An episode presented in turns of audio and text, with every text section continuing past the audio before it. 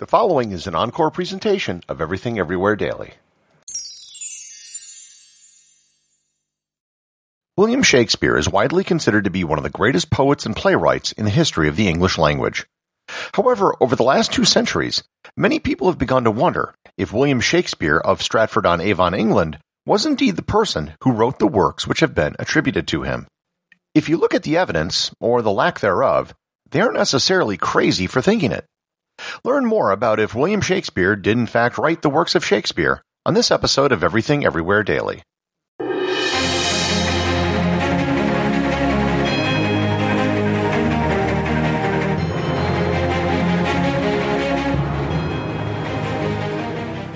This episode is sponsored by Heaven Hill Bottled in Bond Bourbon. I recently had the chance to try Heaven Hill Bottled in Bond, and I can attest to its exceptional aromas with hints of caramel and vanilla intertwining with its oakiness, which provide a well-rounded flavor profile. Taking a sip is akin to experiencing a piece of bourbon history firsthand. Heaven Hill Distillery may be America's most quintessential bourbon distillery. Established in 1935 after the end of Prohibition, the distillery was established by the Shapira family and has remained a family owned distillery to this day. In 1897, Congress passed the Bottled in Bond Act, which set forth strict rules for any bourbon labeled bottled in bond. Heaven Hill Bottled in Bond bourbon goes beyond the stringent requirements of the law by aging its bourbon for seven years, not four. The end result is a gold medal winning bourbon that truly stands out. Available nationally, look for a bottle at your local store. Heaven Hill Bottled in Bond. Heaven Hill reminds you think wisely, drink wisely. This episode is sponsored by ButcherBox. Summer is right around the corner, and that means cookouts. No matter what your preferred food is for a cookout or a barbecue, ButcherBox can help you make it the best. If you want to serve up some hamburgers, ButcherBox has grass-fed ground beef to make the perfect smash burger. Want to cook up some steaks? Well, ButcherBox has that too, with some of the best cuts of steak such as New York strip, ribeye, and filet mignon. Do you like grilled chicken? Well, ButcherBox has some of the best pasture-raised chicken that you will find anywhere. And if you really want to wow people at your next cookout, you can try grilling some of their wild caught salmon on a cedar plank. Sign up at butcherbox.com slash daily and get a special deal. ButcherBox is offering my listeners a free for a year offer plus an additional $20 off. You can choose salmon, chicken breasts, or steak tips free in every order for a year. Sign up today at butcherbox.com slash daily and use code DAILY to choose your free for a year offer. Plus, get $20 off your first order. This episode is sponsored by CuriosityStream. If you're interested in the subject of today's episode, I'd recommend The Shakespeare Enigma. It's a documentary shot on location with expert interviews discussing the question of Shakespeare's authorship. CuriosityStream is celebrating their sixth anniversary.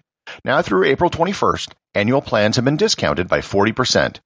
That means a full year of high definition programming can now be had for only $11.99. That's $1 a month. To take advantage of this limited time offer, go to everything-everywhere.com slash curiositystream or just click on the link in the show notes.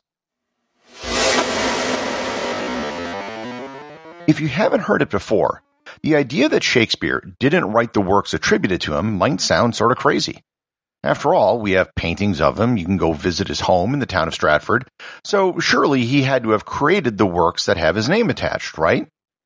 That would be like saying Lewis Carroll, George Eliot, Mark Twain, or George Orwell didn't exist.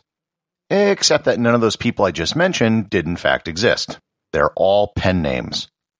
So the idea that someone might write something under another name isn't at all a crazy idea. It's happened many times. So where did this idea about Shakespeare originate? Why would someone think that Shakespeare might not be the writer behind the works we attribute to him? For 150 years after Shakespeare's death, he wasn't considered the greatest English playwright. It wasn't until the late 18th and really the 19th century that he developed this reputation. Of his contemporaries, John Fletcher and Ben Jonson were usually rated as better dramatists than him. As his stature grew, however, people began to pay more attention to him and did more research into the life of William Shakespeare. What they found, or what they didn't find, was rather troubling. Let's start with the Shakespeare family. His father was a glover, meaning that he made gloves. Nothing wrong with that. However, in legal documents that he signed, he did so with a mark, not a signature. That is almost always an indication that someone is illiterate. This, in and of itself, isn't proof of anything.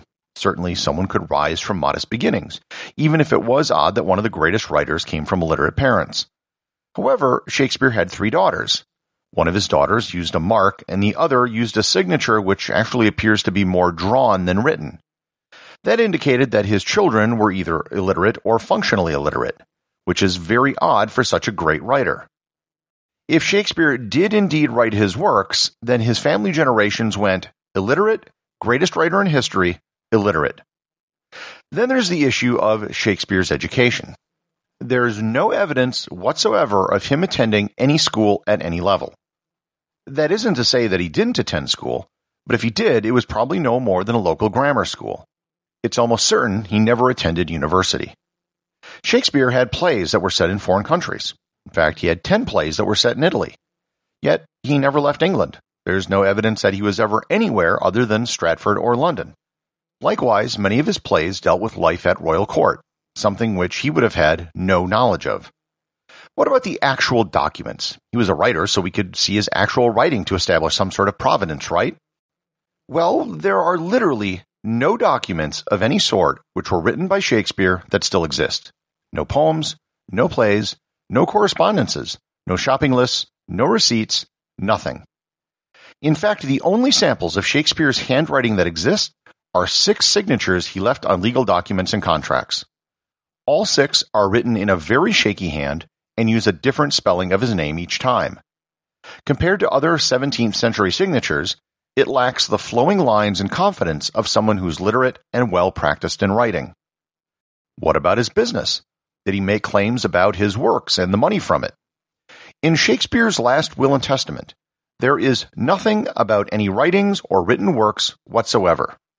While 16 of his plays were published after his death, there was nothing in his will that even mentioned them. His children also never made any claims about rights or money from his writing. His will, which was a catalog of his assets, also didn't include a single book. When he died, there were no eulogies or other odes written to him, or even mentions of his death. I'll confess, there's no smoking gun here. In fact, unless some 400 year old document were to be discovered, there probably never will be. The idea that Shakespeare didn't write the works attributed to him isn't a fringe conspiracy theory. It's been backed by many notable people, including those in the arts. They include Mark Twain, Orson Welles, Helen Keller, Charlie Chaplin, Sigmund Freud, Jeremy Irons, Derek Jacobi, Mark Rylance, Anne Rice, as well as Supreme Court Justices John Paul Stevens, Antonin Scalia, and Nobel laureate Sir Roger Penrose. The list is actually way longer and even includes Keanu Reeves, but the point is, these aren't crackpots. So, did a person named William Shakespeare even exist? Yes, there was someone named William Shakespeare who was born in the town of Stratford upon Avon and did invest and work in the theater. He appeared to be a successful businessman.